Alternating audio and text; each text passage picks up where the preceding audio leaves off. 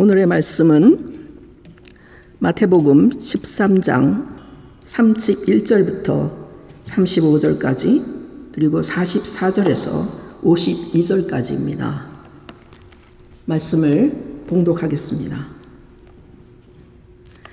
또 비유를 들어 이르시되 천국은 마치 사람이 자기 밭에 갖다 심은 겨자씨 하늘 같으니 이는 모든 씨보다 작은 것이로되 자란 후에는 풀보다 커서 나무가 되매 공중의 새들이 와서 그 가지에 깃들이느라 또 비유로 말씀하시되 천국은 마치 여자가 가루 서말 속에 갖다 넣어 전부 부풀게 한 누룩과 같으니라. 예수께서 이 모든 것을 무리에게 비유로 말씀하시고 비유가 아니면 아무것도 말씀하지 아니하셨으니 이는 선지자를 통하여 말씀하신 바 내가 입을 열어 비유로 말하고 창세부터 감추인 것들을 드러내리라 함을 이루려 하심이라.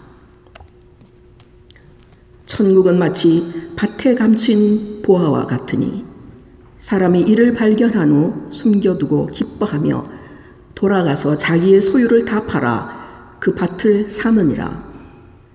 또 천국은 마치 좋은 진주를 구하는 장사와 같으니 극히 값진 진주 하나를 발견함에 가서 자기의 소유를 다 팔아 그 진주를 사느니라.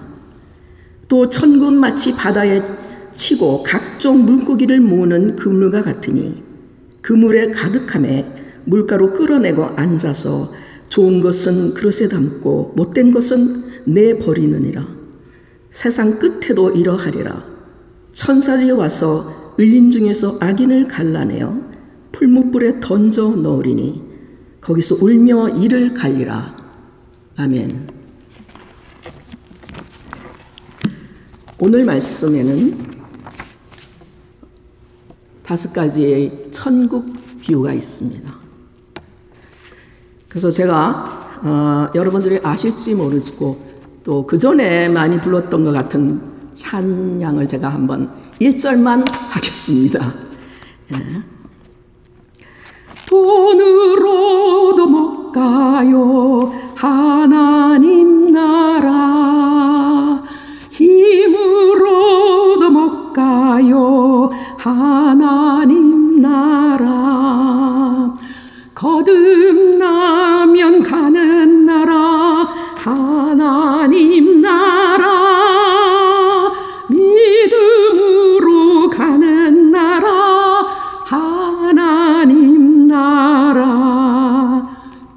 가사도 어, 가사를 읽어보겠습니다.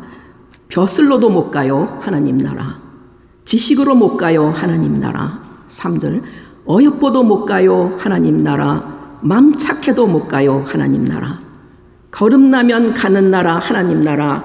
믿음으로 가는 나라 하나님 나라. 아, 노래의 스타일과 가사가 참 단순하고 직설적이라 좀 동료 같지만 그러나 돈 없어도 힘 없어도 즉 빽이 없어도 또 약하고 건강하지 않아도 권력을 누릴 누릴 수 있고 남을 알아주는 남이 남들이 알아주는 그런 좋은 직장에 다니지 않아도 또 교수가 안 되어도 아니 공부를 못 하더라도 또 잘생기지 못하고 못생겼어도 또 착하지 않고 성질이 있어도 하나님 나라에 갈 수 있다는 참 어, 좋은 가사가 어, 있는 것 같습니다. 그 모든 조건들 그것은 우리가 살면서 모두 부러워하고 또 애써 구하는 그런 것들이지요. 그러나 그러나 이, 이 가사 속을 보면은 그 하나님의 한 나라가 이미 오신 것에 대해서는 그 현재적인 의미가 좀 약한 것 같죠. 그래서 하나님 나라는 죽어서 가는 것이 아니라 임하고 오는 것이며 또 들어가는 것에 대한 그것이 좀 부족한 것 같습니다. 그리고 그러니 오늘 여러분들 오늘 말씀을 통하여 제가 천국 비유를 말씀을 전할 때 한번 여러분도 생각해 보시기 바랍니다. 오늘 본문 마태복음 13장은 그 우리가 이 천국 비유장이라고 말씀하지요. 천국이나 하나님 나라는 똑같은 의미입니다. 하나님 나라는 하나님의 다스림이라는 것을 여러분 아실 줄 압니다. 그 구원자로 오신 예수님의 첫 메시지는 회개하라 천국이 가까웠다 하셨고 그리고 천국 복음을 전파하셨으며 그 천국 복음에 대해서 가르치시고 또 그 비유들 속에도 천국 복음을 가르쳤고 또 부활하신 후 40일 동안 이 세상에 계시면서 제자들에게 하나님에 대한 일들을 가르치셨습니다. 이처럼 그 하나님 나라에 대한 모든 소식은 우리가 복음이라고 합니다. 에덴 동산에서 주인 대신 창조주 하나님의 다스림을 거부하고 그래야 천국을 잃어버린 인류에게 예수 그리스도의 십자가와 부활과 승천을 인해서 하나님 나라에 우리가 다시 들어갈 수 있고 하나님의 관계가 회복되고 천국 백성으로 살 수 있다는 그러한 기쁜 소식입니다. 그러면 오늘 이 천국 복음에 대해서 그 비유를 알기 위해서 그 비유가 있는 그 12장 그, 그 장소에 그 전과 후를 한번 보겠습니다. 그 12장 50절 마지막에 보면은 예수님께서는 어, 어머니와 형제들이 자신을 만나러 오신 만나러 온 그때 예수님은 이렇게 말씀하셨습니다.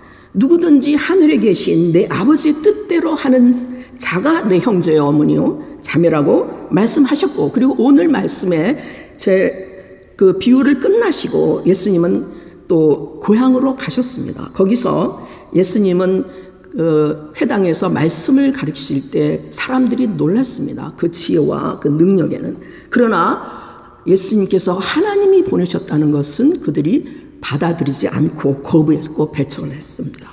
그래서 오늘 그 비유장은 그 앞뒤에 그 속에 샌드위치로 들어있어서 이미 예수 그리스도를 영접하고 따라 쫓아다니는 제자들과 그리고 예수님을 배척하고 그리고 예수님을 거부하고 나아가서는 예수님을 죽이려고 하는 그런 유대의 지도자들과 이렇게 완전히 나누어진 그런 상태에서 이 13장은 말씀하고 있습니다. 그들은 어 그리고 그때 무리와 이제 무리들은 예수님이 그 천국의 복음을 듣고 이제 예수님이 하시는 그 메시지와 또 치유와 귀신 쫓아내는 것을 보고 그 기적을 어, 체험하고 보고 굉장히 놀라워하며 많은 사람들이 주님을 따라다녔습니다. 이제 그들은 드디어 이제 제자들과 같이 주님을 따를 것인지 종교 지도자들 그때 거부하고 죽이려고 하는 그들의 편에 설 것인지 이제는 때가 되었습니다. 예수님은 이 비유를 통하여서 그들에게 무리들에게 너희들이 선택을 하라고 하시는 그러한 내용이 들어 있습니다. 그래서 예수님께서는 어, 무리들에게 잘 생각하고 이 비유를 잘 들으라고 얘기하셨습니다. 그런데 이 비유는 보면은 보통 흔히 일상적으로 볼 수 있는 소재를 가지고 말씀하셨습니다. 그러나 그 짧지만 그 이야기 속에는 듣는 자가 마음속에 하나님 나라에 대한 그림을 그리게 하고 상상력을 발휘하여서 그래서 그러면서 동시에 기존의 관념을 깨뜨리는 그러한 요소가 들어있어서 듣는 자에게 도전을 주고 있습니다. 그래서 먼저 오늘 3, 음, 33절 어, 그 겨자씨 비유와 그리고 누룩의 비유를 먼저 보겠습니다. 이 비유는 한 세트 같이 되어 있습니다. 그리고 천국을 하나님께서 이 천국 비유는 하나님께서 무슨 일을 하시는지 저희들에게 알려주고 있습니다. 보겠습니다. 예수님께서 천국은 마치 사람이 자기 밭에 심은 겨자씨 한 알과 같다, 같으니 이는 모든 씨보다 작은 것이로되 자란 후에는 풀보다 커져 나무가 되매 공중의 새들이 와서 그 가지에 깃들이는 것과 같다고 말씀하셨습니다. 어떤 농부가 그 당시에는 가장 작다고 생각했던 그 한 겨자씨를 뿌리겠습니까? 벌써 이상하지요. 겨자, 그러나 겨자씨는 또 보통은 1 내지 1.5m까지 자라지고 또 특별한 경우에는 3m까지 자란다고 합니다. 그러나 그 겨자씨를 풀이라고 하지 나무라고 하지는 않는다고 합니다.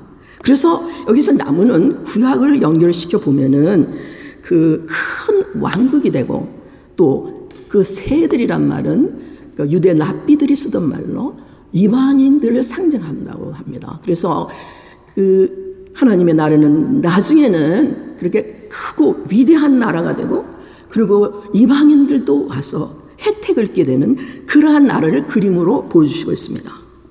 그래서 겨자씨와 같이 눈에 보이지도 않고 하찮게 보이는 대수롭지 않은 그러한 하나의 겨자씨가 마지막에는 우리의 상상을 초월하고 능력과 영광으로 오실 그 하나님 나라를 보여줍니다. 그래서 이 비유는 외형적으로 천국이 어, 천국의 모습을 외적인 모습을 보여주고 있습니다. 두 번째 누룩 비유는 마치 그 여자가 가로 서말 속에 갖다 넣어 전부 부풀게 한 누룩과 같다고 했습니다. 가로 서말은 약 60파운드입니다. 그래서 그 킬로로는 한 거의 한 27, 28kg가 되는 걸 알고 있습니다. 그 밀, 그 밀가루 양으로는 한 150명 정도를 먹일 수 있는 그러한 어, 밀가루의 어, 양이라고 합니다. 어느 어, 한 여자가 그렇게 많은 양의 밀가루를 가지고 빵을 만드는 거는 약간 돌아온 것 같습니다. 돌았거나 아니면 천국의 잔치를 위해서 그 빵을 만들고 있는 그런 모습입니다. 왜냐하면 구약에 사라가 그 하늘나라 하나님의 사자들이 올 때 초대할 때 그렇게 한 구절이 있기 때문입니다. 그리고 그래서 이 비유는 밀가루가 그 소, 어, 누룩이 밀가루 속에서 부풀듯이 하나님 나라가 임하면 큰 내적인 변화가 일어남을 보여줍니다. 그러나 조용합니다. 별로 밖으로 나타나지는 않습니다.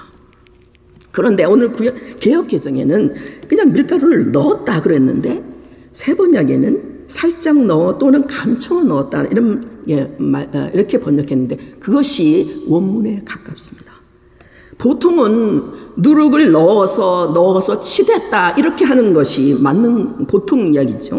그러나 이 말씀에는 천국의 비유가 그 전에 보면은 천국은 그 비밀이다. 또는 창세 전부터 감춰진 것이라는 그 36절 말씀, 오늘 읽은 말씀에도 나옵니다. 그래서 그와 같이 하나님의 구원의 그 계획에, 그 예, 계획으로 이 땅에 오신 예수님의 탄생과 사역, 그리고 죽음과 그것은 제자들은 이미 알고 있지만, 그러나 딴 사람들은, 특히 믿지 않는 자들은 모르고 있습니다. 특히 그 종교 지도자들과 그들에게는 감추어 있었고 그러나 앞으로 주님이 오실 때에 모든 사람이 알게 될 것이라는 그러한 의미가 들어 있습니다.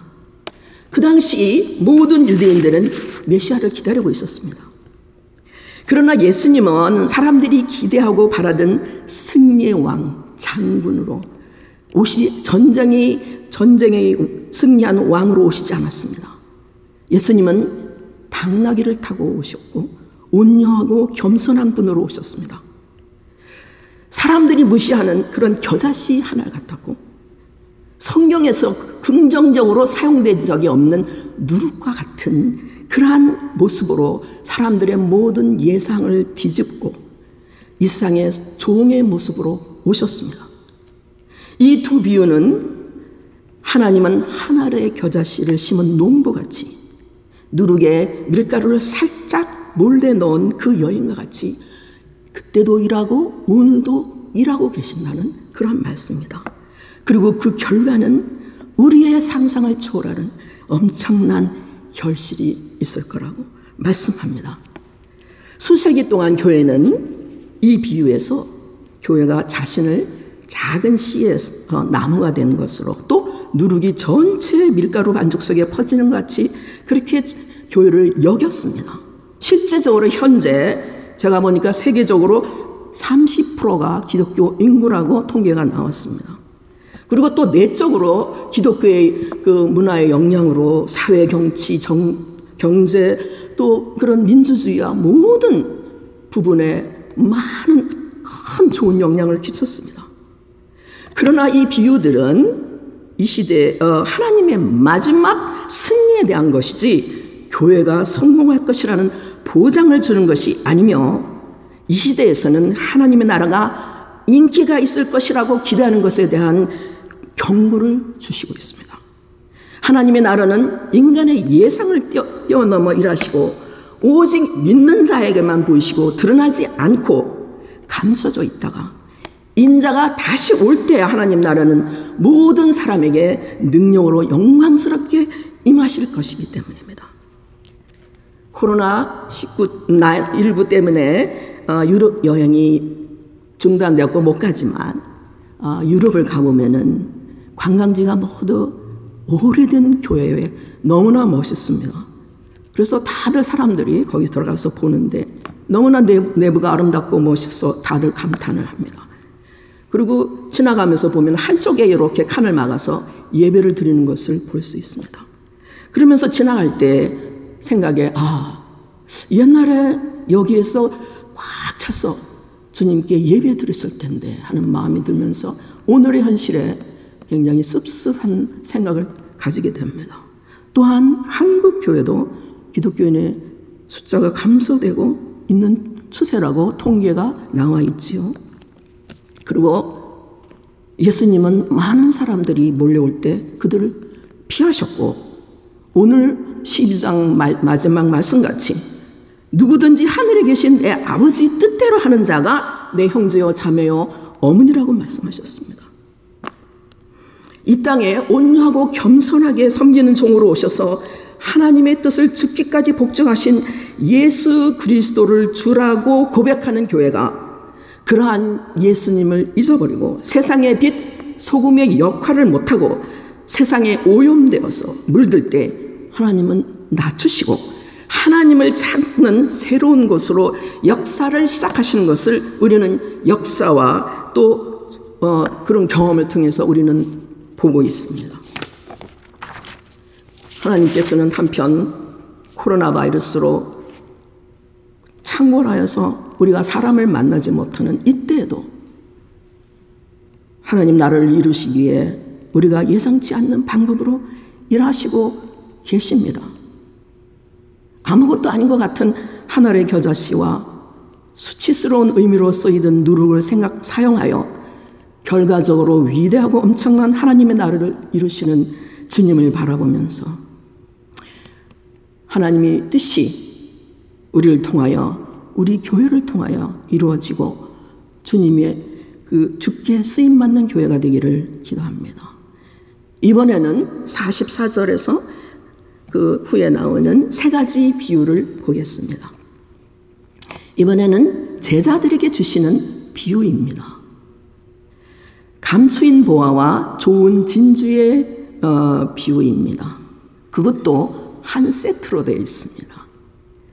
두 비유에서는 모두 공통적으로 한 가지를 발견하고 그 자기가 가진 모든 것을 팔아서 그것을 샀다고 하는 그러한 공동적인 동사가 있습니다. 밥 갈던 사람은 정상적인 그런 보통의 일을 하고 있었습니다. 그는 특별한 것을 기대하지 않았습니다. 그러나 보물을 발견하고 알아봤습니다. 그 당시 은행이 없었습니다. 그렇죠? 사람들은 그래서 보물을 땅에다가 자기 밭에다가 묻어 두었습니다. 그리고 그 당시 또 침공이 나라 서로 침공이 많았을 때인데 적군이 쳐들어오면은 기중품을 땅에다가 밭에다가 숨겨 두는 일이 많았습니다.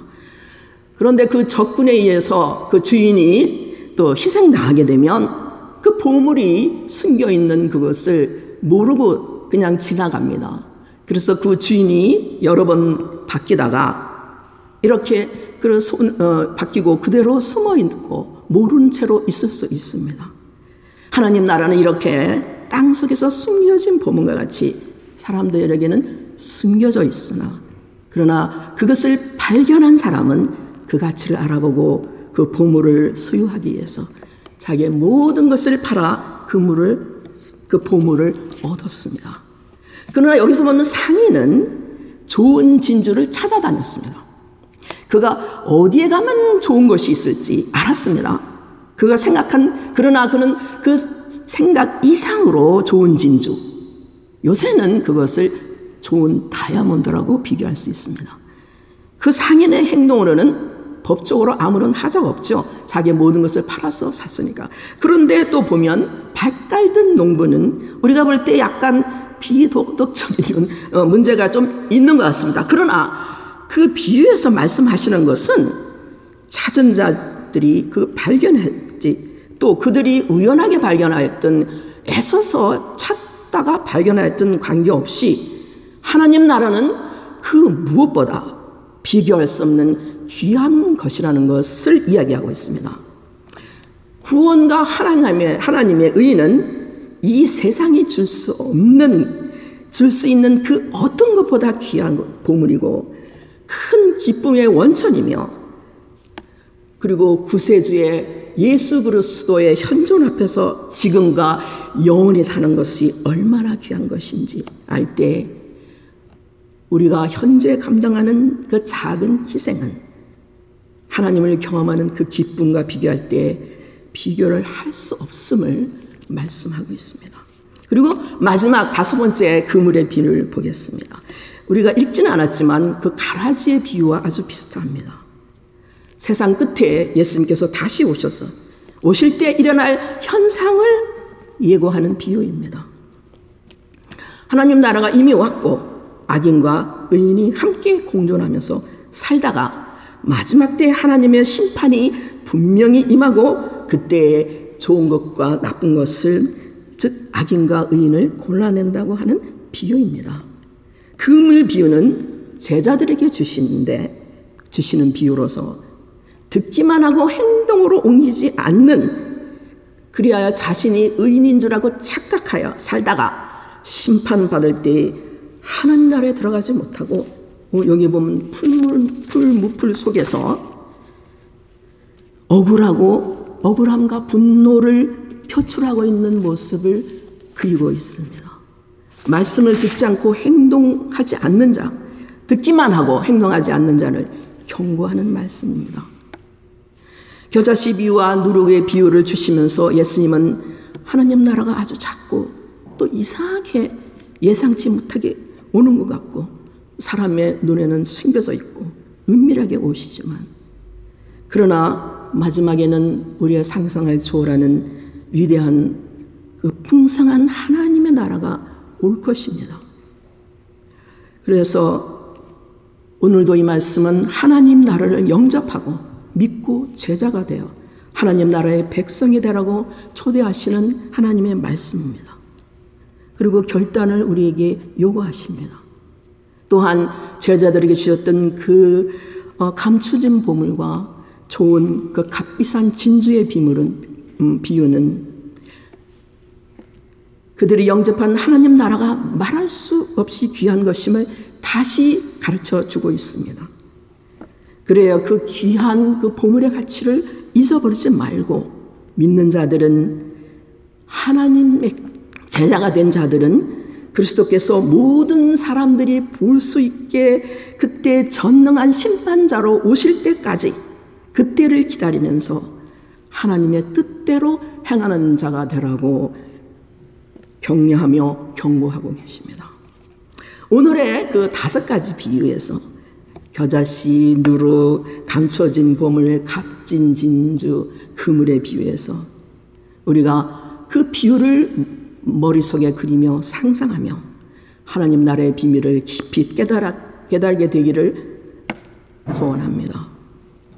기도하겠습니다. 하나님 아버지, 이 세상에 어떤 것보다 귀한 하나님 나라를 사모합니다. 날마다 순간마다 주께서 가르쳐 주신 기도대로 아버지의 나라가 오게 하시며 아버지 뜻이 하늘에서와 땅에도 같이 땅에서도 또 나와 우리 가정에 우리 교회에 우리 지역의 교회와 사회에 그리고 이 미국과 온 세상에 이루어지게 하옵소서. 그렇게 또한 이번 주간에도 계속 기도하며 살 수 있도록 도와주시옵소서. 그렇게 하나님의 뜻을 밝히는 말씀을 또한 사랑하고 말씀을 읽고 삶에서 순종하며 아버지의 뜻대로 살기를 소원합니다. 우리의 연약함을 아시는 주님께서 저희를 도와주시옵소서. 예수님의 이름으로 기도합니다. 아멘.